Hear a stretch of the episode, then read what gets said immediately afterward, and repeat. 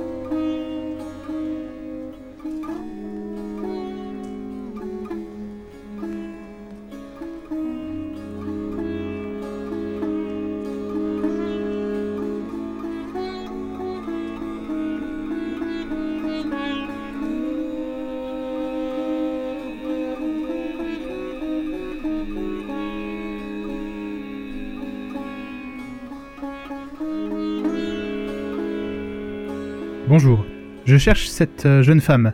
Pouvez-vous me dire si vous l'avez rencontrée ces derniers jours? Non, connais pas. Allez. Phil regarda quelques secondes autour de lui.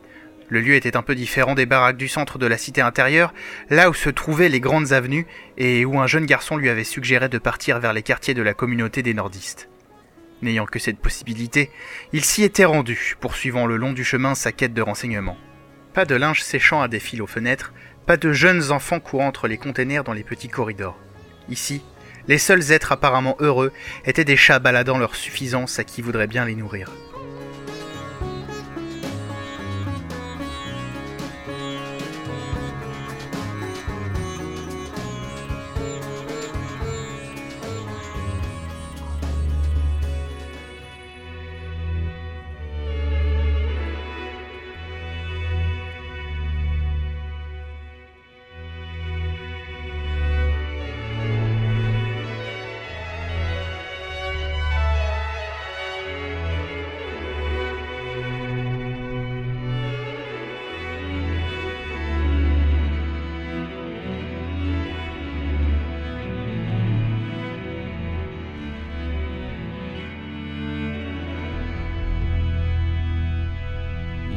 E.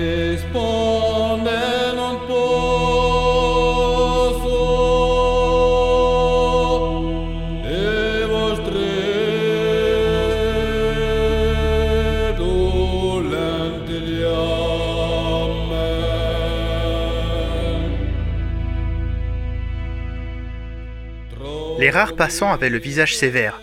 Leurs yeux étaient souvent petits et engoncés sous des couches graisseuses surplombées d'épais sourcils, et malgré la température ambiante de l'immense soute, où était construite la cité intérieure, artificiellement entretenue à 16 degrés, la tenue de cuir de faux clous marins doublée de fourrure d'ours semblait de rigueur. Les populations du Nord étaient de rudes gaillards, des combattants solides et parfois féroces. La flotte en avait eu un exemple lors de la bataille du transporteur numéro 2 commandé par le baron Bazavech contre les pirates dirigés par le sénéchal Petrovac. Une lutte à mort s'était alors engagée entre les deux hommes originaires du même pays et le baron avait fini par mordre la poussière.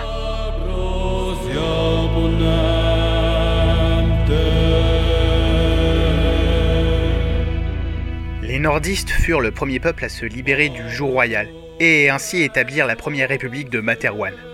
Une récompense qui faillit leur coûter bien cher, les bombardements stratosphériques leur étant destinés en tout premier comme exemple pour tous les autres.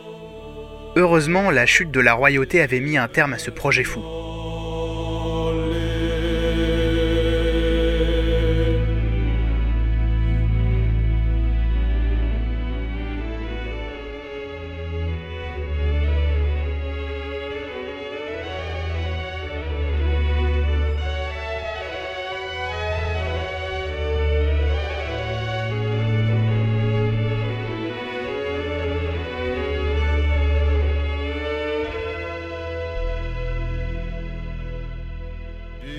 Fatalistes dans la culture, ces hommes et femmes pensaient que la mort n'était que l'autre côté de la vie et adoraient de curieux dieux en forme d'arbres spirituels. Phil, tout à sa recherche d'Adenor, ne se rendait pas compte de la surveillance dont il était l'objet par toute la communauté. Des fenêtres entrecloses au corridor dérobé, des yeux épiés, des regards s'échangeaient.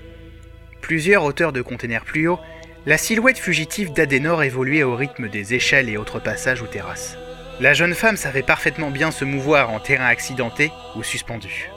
Son fil allait tenter quelque chose dans ce genre pour la retrouver, c'en était évident et particulièrement émouvant.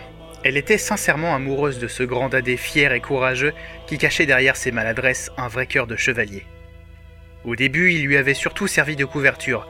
Une femme seule attire plus l'attention qu'une superbe petite amie bien roulée, et ce rôle de potiche lui permettait d'avoir accès à des informations de toutes sortes sur la vie du transporteur qu'une recherche plus officielle n'aurait pas pu obtenir. Mais un soir, ils avaient parlé tous deux de son passé à lui, de sa femme défunte, Neka, de son ami Ange. Elle avait frissonné dans les descriptions de la prison King Castix, mais à bien y réfléchir, elle était bien placée pour savoir que ce genre d'endroit avait toutes les chances d'exister.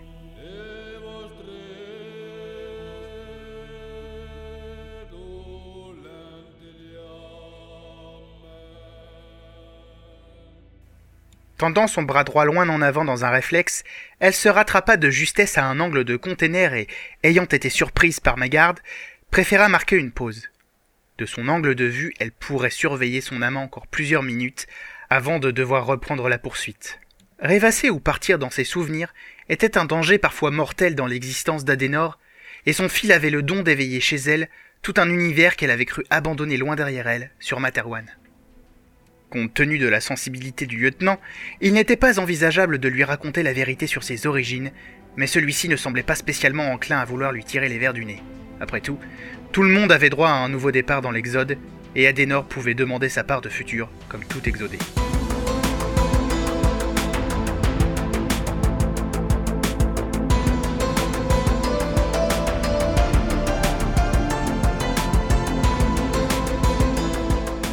Sauf si son passé la rattrapait. Et la rencontre avec le commandant Ben Kana était probablement la plus mauvaise idée qu'elle avait pu avoir ces derniers mois. Comble du mauvais plan, elle tenait beaucoup trop à ce lieutenant pour le laisser déambuler seul dans les quartiers d'une des peuplades les plus dangereuses et les plus fermées de Materwan. Elle allait se relever pour reprendre la poursuite, quand un petit groupe de trois nordistes passa deux étages en dessous d'elle. Étant accroupie, ils ne pouvaient la voir. Par contre, elle comprit tout de suite qui était leur cible.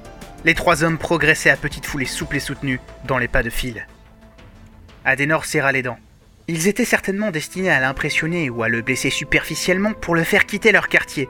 Il était inutile pour elle de risquer sa couverture et ses relations avec cette communauté. On ne connaît jamais l'avenir dans une vie de fuyère. Elle ne devait surtout pas intervenir. Le souvenir d'une main lui caressant doucement le bas du dos, un sourire un matin dans un reflet de miroir. Serrant les poings, elle s'élança à la poursuite de Phil et de ses suiveurs.